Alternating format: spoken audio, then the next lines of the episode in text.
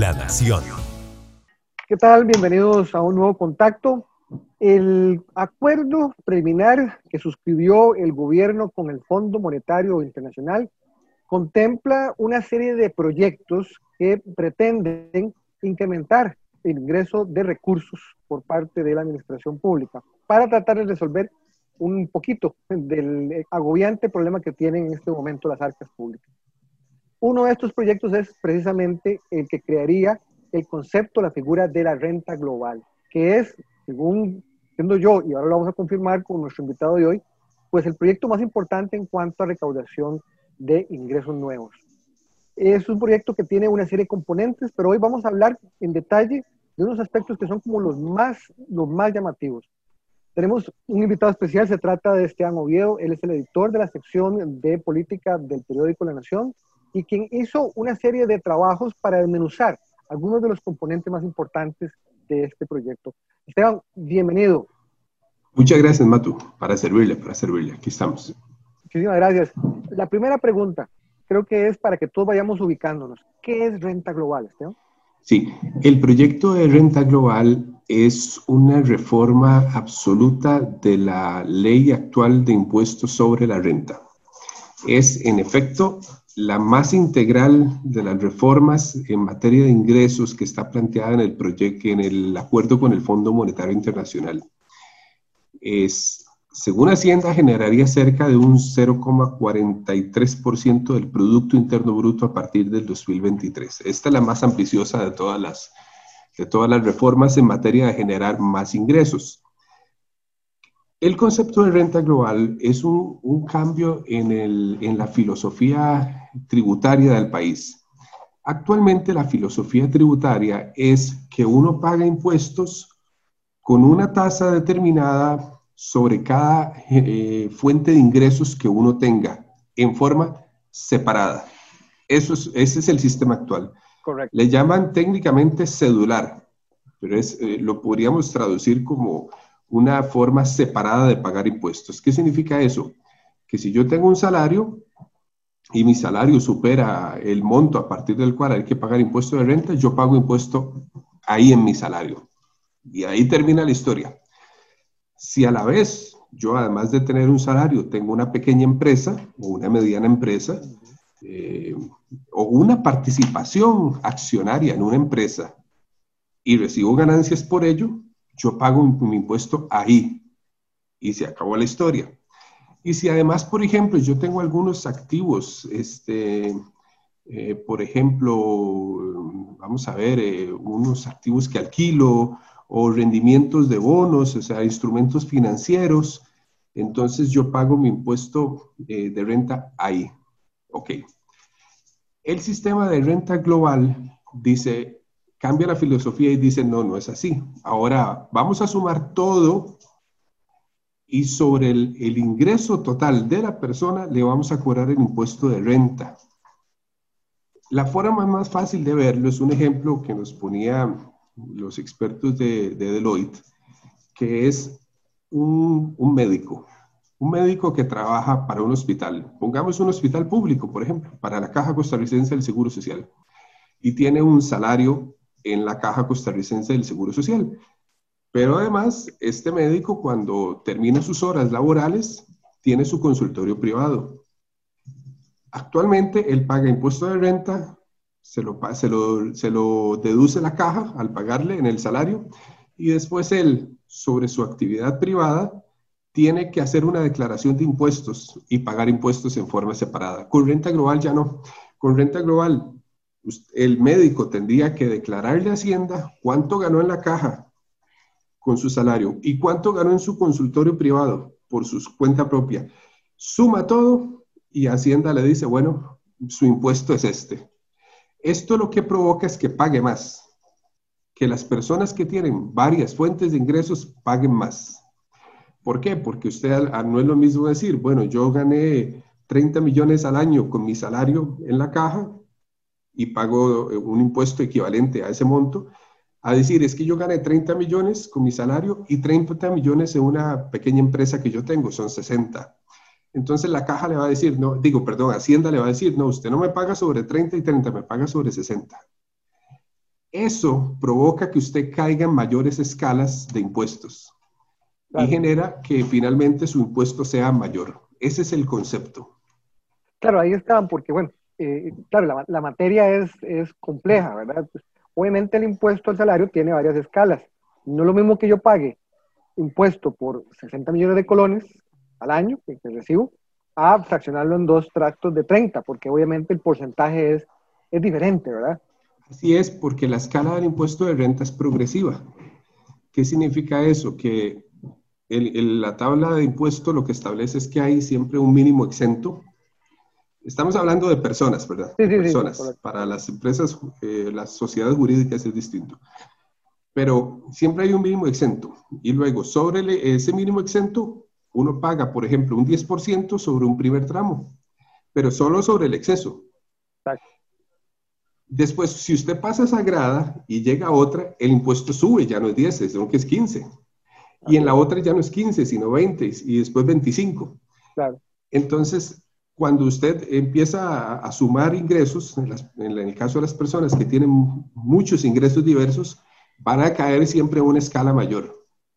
Entonces pueden pagar sobre 20, 25 y el máximo sería 27.5, que eso fue lo que acordó el diálogo multisectorial del 2020. Acordó introducir el esquema de renta global, pero poner una tasa máxima de 27.5%. Anual. Es, es, exacto. Esa es la tasa máxima para la escala máxima. Ok, antes de entrar en materia, Esteban, una pregunta también que me parece importante. Este proyecto nos obligaría a todos los contribuyentes a declarar impuestos. Todo parece indicar que sí. Según una nota que publicó eh, la sección de Economía de la Nación, sí, sí, obligaría porque, porque Hacienda necesitaría saber, necesitaría saber si el asalariado tiene otros ingresos lo usual en nuestro esquema actual es que nosotros, digamos, los, que estamos bajo un esquema de, salario, es que no hagamos declaración de renta por ello, porque el patrono nos hace la deducción. El patrono funciona como un recaudador de impuestos del Estado. Entonces nos hace la deducción y uno se queda tranquilo porque sabe que ya el impuesto está pagado. Pero con este esquema tendríamos que declararle a Hacienda que no tenemos más ingresos que el salario. Mm. Eh, Ahora, hay algunas dudas. Hay algunas dudas sobre si va a ser necesario o no va a ser necesario. Una, una, una presunción importante es que esto no se podría hacer si Hacienda no moderniza sus sistemas de cobro. Claro. Porque imagínense, tenemos en el país más de 1.200.000 asalariados. ¿Cómo, va a procesar Hacienda?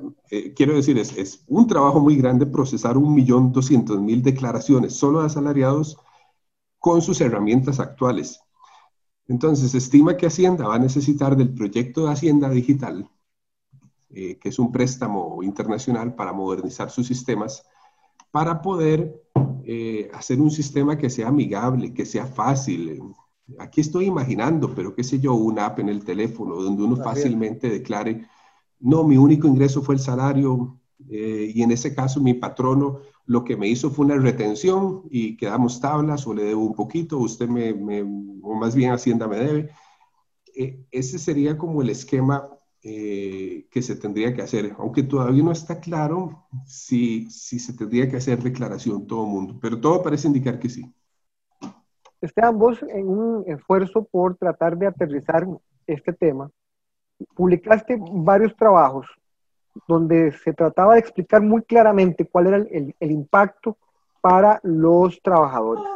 Porque este, hay diferencias entre el impacto que se tendrá este proyecto para los asalariados y para los independientes. ¿Vos nos puedes explicar un poquito cuáles fueron tus principales conclusiones? Sí, básicamente es esto. Actualmente la ley tiene un tratamiento muy distinto para cobrar el impuesto de renta a asalariados e independientes, o sea, a la persona que trabaja por cuenta propia. O sea, la definición más, más clara, me parece, de independiente es una persona física que por su cuenta propia genera una actividad económica lucrativa. O sea, una actividad para sobrevivir, o sea, para, para vivir, para, para, para generar sus propios ingresos, para cubrir sus necesidades familiares, personales o lo que sea. O sea, no es una persona que dependa de un patrón, ni es una sociedad jurídica. Es una persona. Entonces, la ley actual de impuestos sobre la renta establece que estas personas independientes tienen que pagar impuesto a partir de un monto muy bajito, 3 millones 700, o sea, eso es lo anuales. O sea, eso significa que, esta, que una persona que podemos poner diversos ejemplos, un ebanista, un contratista, una persona que tiene un pequeño negocio de reparación de ascensores, eh, podemos ver casos más, más grandes, o sea, personas que tienen buenos ingresos, estábamos hablando, por ejemplo, un abogado, un, un médico que tiene un consultorio muy reconocido, con mucha clientela, son todas esas personas, desde el pequeño hasta el grande. Entonces, Hacienda lo que les dice es, si usted gana 3 millones 700 al año, no paga impuesto. Bueno, 3 millones 700 al año es un monto muy bajo, muy, muy bajo. Estamos hablando de, estamos hablando de... Poco más de 300 mil colones. 300 mil colones al mes. Estamos hablando de una persona que gana muy poco, esa es la que no paga impuestos. Y después le dice, a partir de los 3 millones 700 me empieza a tributar. 10% en una escala, 15%, 20% y sigue hacia arriba. En el caso del asalariado, pareciera que Hacienda es como, es más, eh, como, como le digo, es, no es tan estricto sino que es a partir de los 10 millones, un poco más de 10 ah. millones exentos. O sea, el asalariado que percibe más de 10 millones de colones al año paga impuestos. Así es. Entonces vemos una gran diferencia. El independiente a partir de los 3 millones 700, el asalariado a partir de los 10 millones. Entonces hay una brecha muy grande. Bueno, ahora hay una teoría importante. Bueno, en el caso de los, de los independientes es sobre el ingreso neto. Quiero decir, o sea, el independiente tiene, para desarrollar su actividad tiene que incurrir en gastos. Entonces, por ejemplo, eh, bueno, eh, veamos el caso de, un, contratista. Bueno, el contratista tiene que usualmente comprar herramientas, eh, tiene que, que pues, obviamente o, alquilar o comprar un vehículo de carga. Pagar este, cargas sociales, me imagino también. Pagar cargas sociales de sus empleados si los tiene. Eh, comprar insumos. Entonces, la ley le permite descontar sus gastos, por ejemplo, eh, una planilla, una pequeña planilla que tenga dos o tres, cuatro personas. Eh, si tuvo que sacar un préstamo para comprar herramientas o para comprar una máquina, bueno, se le permiten descontar los intereses de, de, esos gastos y al final se le cobra impuestos sobre su utilidad. Ese es el concepto. Ahora, hay, también existe la teoría, bueno, ¿y por qué al asalariado no se le permite descontar gastos? Bueno, eso es una cuestión discutible. Básicamente, el, caso del independiente es que el independiente asume su riesgo, invierte un capital y está asumiendo un riesgo. Este, pero bueno, para no confundir, el punto es que hay una gran brecha entre lo que hoy eh, tiene que pagar un independiente y lo que tiene que pagar un asalariado lo que termina pasando es que actualmente, si hablamos de ingresos netos, el, independiente, paga mucho más impuesto. Sí, claro. Sí, o sea, podríamos, se podría dar la discusión de si el asalariado también invierte algo y hay que reconocerle algo. Por ejemplo, el transporte o la alimentación o, o la vestimenta para ir a trabajar. Pero bueno, ahorita la ley no prevé eso, no lo prevé. Pero si hablamos en términos eh, eh, eh, planos de ingresos, hoy el independiente paga mucho más impuesto. Por ejemplo, tenemos un ejemplo, este, básicamente, vamos a ver, una persona, un independiente que tenga ingresos netos por un millón de colones, paga 108 mil colones en impuestos. O sea, le tiene que dar al Estado el 10% de lo que ganó. En cambio, que el, asalariado solo le tiene que dar 16 mil colones. La, la, diferencia es enorme. El asalariado solo le da el 1,6% y el independiente el 10% de sus ingresos. Lo que está haciendo el proyecto de renta global es equiparar la tasa de ambos para que ambos paguen exactamente la misma cantidad de impuestos a partir del mismo rango. Y entonces lo que establece el proyecto es que sería a partir de los 8,2 millones anuales. Esto lo que generaría es un enorme alivio para los independientes, sobre todo los de pocos ingresos. Mientras menos sea su ingreso, mayor es el beneficio, mayor es el alivio. Y por el otro lado, los asalariados, esto sí está provocando que un grupo que actualmente no paga impuestos del todo va a tener que pagar. Y que el grupo que hoy paga impuestos va a tener que pagar más. Ok, o sea, los que no pagan en este momento son los de menores ingresos, obviamente, ¿verdad? Los que sí pagan son los que tienen, bueno, más del, del monto que vos mencionabas ahora, ¿verdad? Los 10 millones de colones. Sí, lo, digamos, en el caso de los asalariados lo podemos ver mensual, ¿verdad? Que es más fácil, mucho más fácil. Actualmente se paga impuesto de renta solo si usted tiene un salario superior a los 842 mil colones. 842 mil colones. 842 mil. Si usted gana menos de eso, usted no paga impuesto de renta. Pero con renta global sería a partir de los 683 mil. Ok. Entonces, ahí tenemos un grupo entre esos 683 y 842 que hoy no paga impuesto de renta y que sí tendría que pagar. Estamos hablando, ya le voy a dar el número exacto, estamos hablando del, del 12% de la población asalariada. Este 12% de la población asalariada pasaría a pagar impuestos. Serían nuevos contribuyentes. Nuevos contribuyentes. Un 70% queda exento pero tenemos un 12% que entra a pagar impuesto de renta. Ok, el 70% de la planilla este, asalariada en este momento gana menos de los 600, no, de los 683 mil colones. Así es. Ellos seguirían exentos. Siguen exentos. Los que quedarían entonces como nuevos contribuyentes sería este grupo que va de los 683 mil colones a los 842 mil colones mensuales. Así es y los que están después de los 842 mil que ya estaban pagando, les, seguirá tocando pagar. Y pero, van a pagar más. Eso, en un porcentaje. Van a pagar más, pero podemos ver las cifras. Este, eh, bueno, el primer grupo, el que entra como nuevos contribuyentes, ¿cuánto van a pagar? Bueno, van a pagar entre mil colones y 15 mil colones al mes, dependiendo de cuánto se acerque usted a cada rango de arriba o de abajo. Entre mil y 15 mil colones al mes. Este sería más o menos el impuesto. El grupo, eh, ahora vamos al grupo que sigue. Hay un grupo que hoy está, este, es un 8%, que hoy gana entre 842 mil colones y 1.200.000. Este grupo va a percibir incrementos que oscilan entre los 15 mil y los 21 mil colones. Le puedo dar un ejemplo. Una persona con un salario de un millón pasaría de pagar 16 mil colones a 32 mil. Un poquito menos, pero 16 mil a 32 mil. El doble, digámoslo. Sí, sí, sí, por ahí, sí. Este, ahora, mientras más alto el salario, más va a ser el incremento. Tenemos el último 10% de la población asalariada.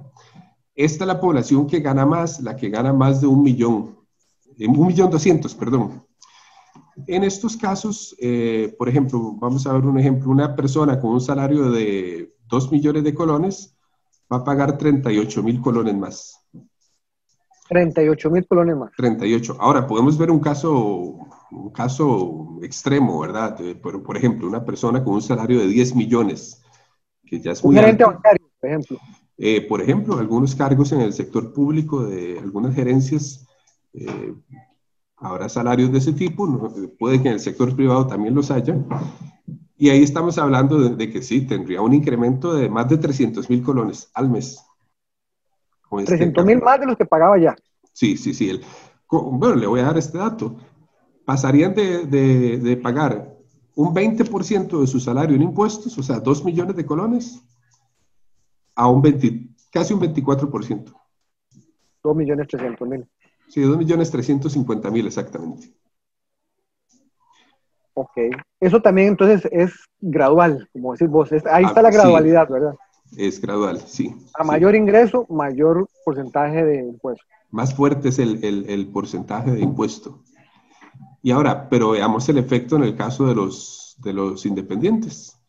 En el caso de los independientes, más bien hay una caída tributaria. Por ejemplo, una persona eh, que, un independiente que hoy recibe más o menos un millón mensual de utilidad, ahí estamos hablando de que su impuesto bajaría de más de 100 mil colones a unos 30 mil colones. Un 70%. Sí, aquí yo estoy hablando, estoy hablando de números gruesos, ¿verdad? Yo recomendaría para ver los números exactos entrar a los artículos de la, de, artículos de la Nación, eh, con solo poner independientes, renta global, asalariados, renta global en Google, ahí van a llegar. Pero aquí estoy dando datos a grosso modo. De hecho, Esteban, yo le voy a pedir a los compañeros de, de producción que pongamos, hagamos un pantallazo de los títulos de los artículos tuyos para que también ellos tengan, los, nuestros amigos, facilidad para poder buscar eh, los mismos. Sí. Ahora, ¿qué es lo, que, qué es lo que, que, pasa con esto? Bueno, la población asalariada es mucho más grande que la población independiente. En, en, asalariados tenemos más de un millón de trabajadores asalariados, igual a grosso modo.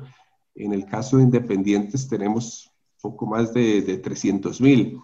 Entonces, el proyecto lo que sí está planteando es permitir una rebaja a los, a los independientes, que ha sido un sector además podríamos decirlo como muy golpeado, que, que, que el sistema rincona hacia la informalidad, eh, con ingresos más inestables y, y bueno, entonces en, en consecuencia eh, se recarga es, es, la diferencia tributaria en el sector asalariado, además de aplicar el factor de la aplicación de la renta global.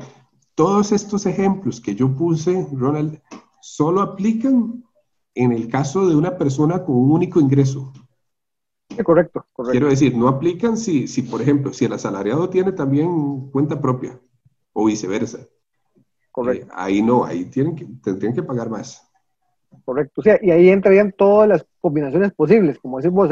Si, hay un, si hay un asalariado que tenga además ingresos por cuenta propia, entonces, bueno, le aplican los dos esquemas, ¿verdad? De, tributación, pero además el concepto de la renta global, ¿verdad? Así es. O sea, va, a pagar por todo. Así es. Este, o sea, aquí es ya donde la cosa se, se complica, viene la letra menuda, digamos, de, de, cada caso particular, ¿verdad? Exacto, exacto.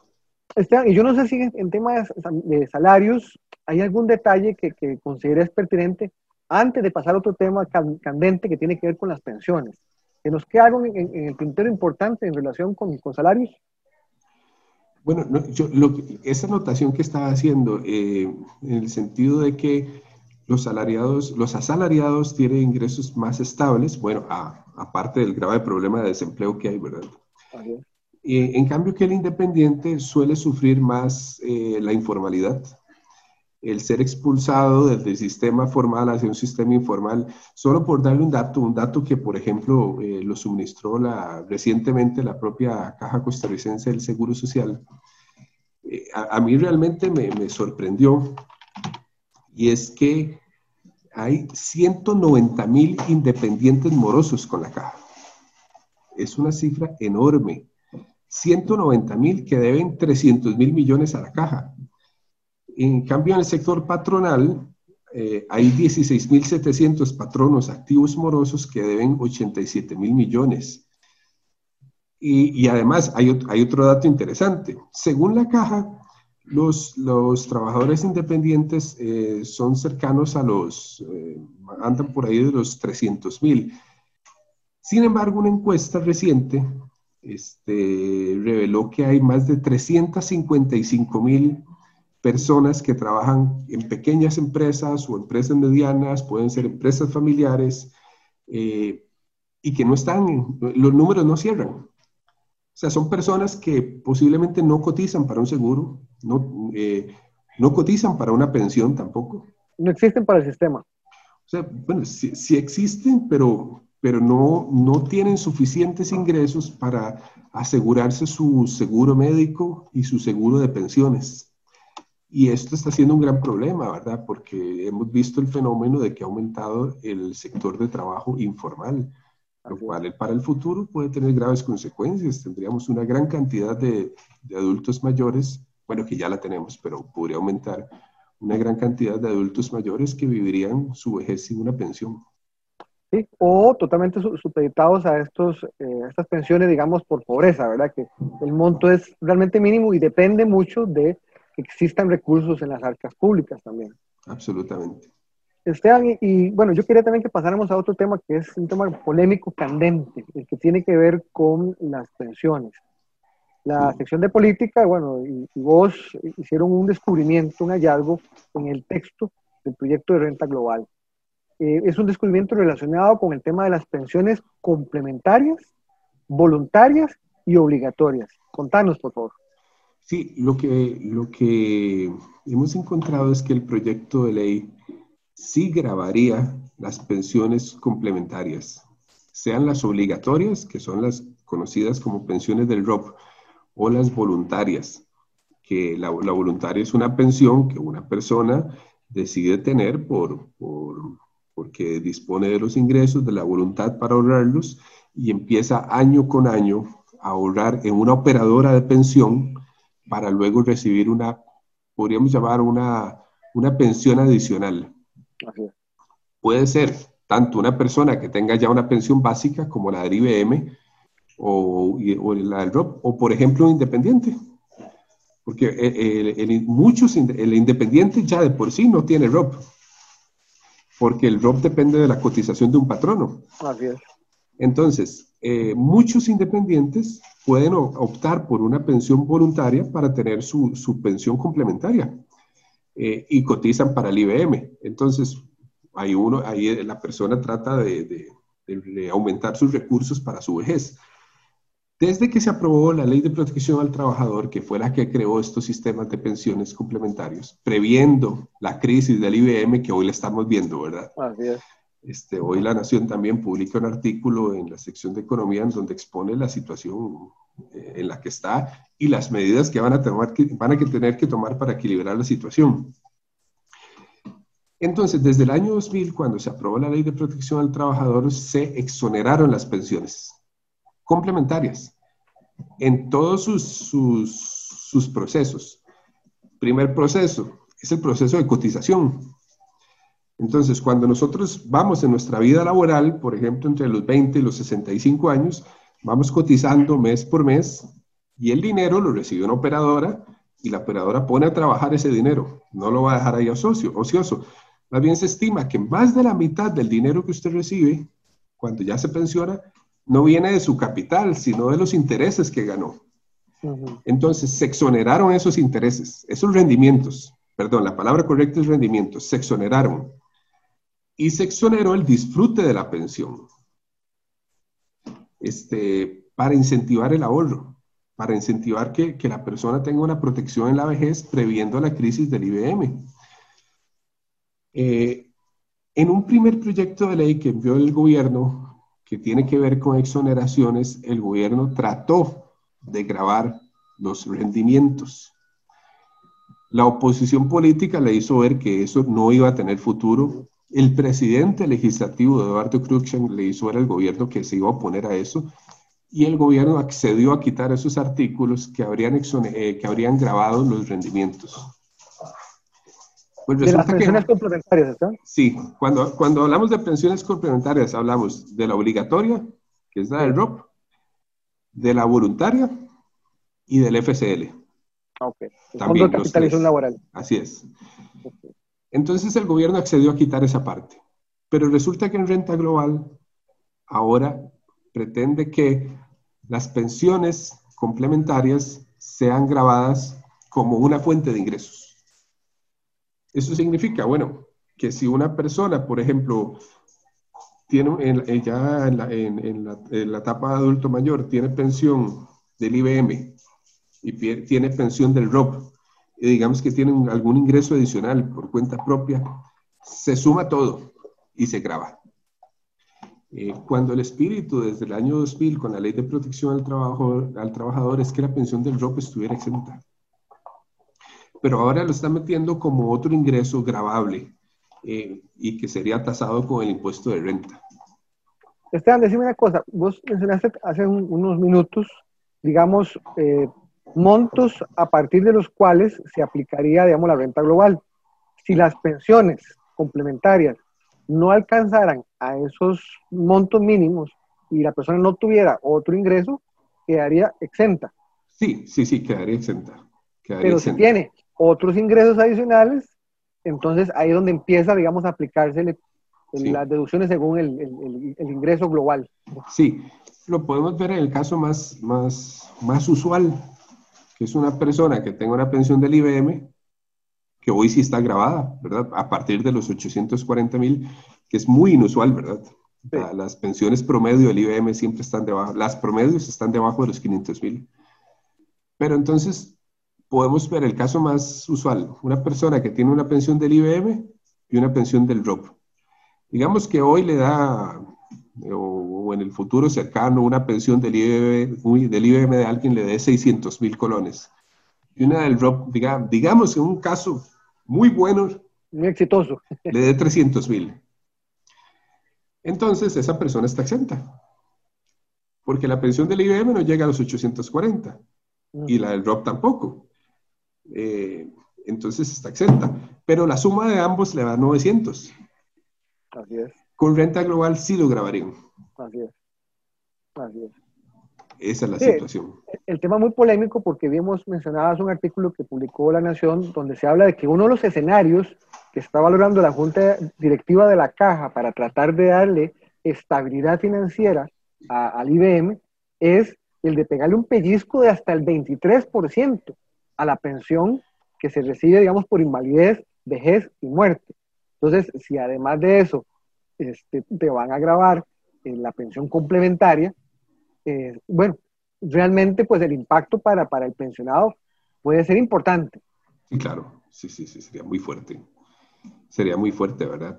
Y, y sobre todo cuando, cuando el sistema de pensiones complementarios nació para promover la capitalización individual. Así es. O sea, para, para, bueno, hay una que es obligatoria, ¿verdad? La principal, pero ahí la persona depende de un patrono. Y la otra, la voluntaria, este, eh, que no son, no son excluyentes, usted puede tener complementaria y comprarse una voluntaria. Eh, la idea es eh, incentivar su ahorro, incentivar que usted ahorre a lo largo de, toda la vida. De hecho, hay padres que cuando tienen, un, tienen hijos y cuando van cumpliendo la mayoría de edad les abren planes de pensiones voluntarias para incentivarles la cultura. Y ahora serían grabadas. Esteban, este tema va a ser polémico, sin duda, en el Congreso, ¿verdad? Eh, una pregunta, vos me comentabas eh, fuera de grabación que la idea de grabar las pensiones complementarias eh, no surgió, bueno, el proyecto de renta global surgió de la mesa de diálogo, que como fue el gobierno, pero que esta idea de grabar las pensiones complementarias no fue exactamente un acuerdo de la mesa de diálogo. Entonces, ¿de quién fue la idea? Bueno, todo parece indicar que es el gobierno, ¿verdad?, el que insiste con el tema. Este, no sé qué, habría que ver el cálculo, cuánto del 0.43% del PIB que el gobierno pretende recaudar correspondería a eso, eh, a esta parte. Eh, porque ahí los diputados, evidentemente, yo creo que, que, no, no, van a apoyar esta idea, o sea, es, es, una idea muy polémica, como usted dice, Ronald, pero entonces lo que tienen que tener cuidado es no desbalancear las cuentas. Tendrán que buscar una fuente alternativa o una reducción adicional en el gasto público. Cosa que es complicada, ¿verdad? Y bueno, recordemos que el, el gobierno acordó con el Fondo Monetario Internacional un plazo de cinco meses para que estos proyectos incluidos en el acuerdo de ajuste fiscal fueran aprobados por el Congreso. Así es, así es, cinco meses se estima que es para junio del 2021 que el, Congreso debería aprobar esto porque en ese mes va a ser la primera revisión de cumplimiento por parte del Fondo Monetario. Y eso cambio de un préstamo de 1.750 millones de dólares para aliviar las finanzas públicas, ¿verdad? Sí, sí, sí, sí. Lo que pasa es que las autoridades lo que han dicho es que lo, lo más importante no es el préstamo en sí, sino el sello de la garantía que el fondo le otorga a las finanzas públicas de Costa Rica sobre su sostenibilidad y bueno, la aplicación de las reformas en sí, ¿verdad? Que, que, que, bueno, este es un capítulo, ¿verdad? Pero hay muchos otros, muchos otros en sí para, para reordenar las finanzas públicas. Esteban, para terminar, ¿han podido ustedes hablar con algún especialista, con algún experto en pensiones, para conocer su opinión sobre esta idea de, de grabar las pensiones complementarias? Bueno, hay un artículo que sale hoy precisamente en la sección de opinión de la Nación de Edgar Robles, el ex superintendente de pensiones, quien considera que esto es un golpe muy fuerte al sistema de pensiones complementarias. Eh, este, e, e, ese está disponible en línea. Eh, creo que es un buen, buen insumo para, para, ver el tema. Bueno, igualmente le vamos a pedir a los compañeros de producción que precisamente mostremos este artículo para que quienes quieran acceder a leerlo puedan, puedan identificarlo fácilmente. Esteban, muchísimas gracias por tu tiempo, muchísimas gracias por la explicación siempre muy este, amplia y muy didáctica sobre todo. Eh, y esperamos pues darle seguimiento, tanto tu equipo, la sección de política del periódico La Nación como vos, pues estamos seguros que van a seguirle paso a paso el desarrollo de este proyecto y agradecerle también a todos ustedes por habernos acompañado en este contacto. Esteban, muchísimas gracias. Con mucho gusto, Ronnie, con mucho gusto. Bueno, nos vemos en el próximo contacto. Gracias a todos. Gracias. La Nación, de la página a sus oídos.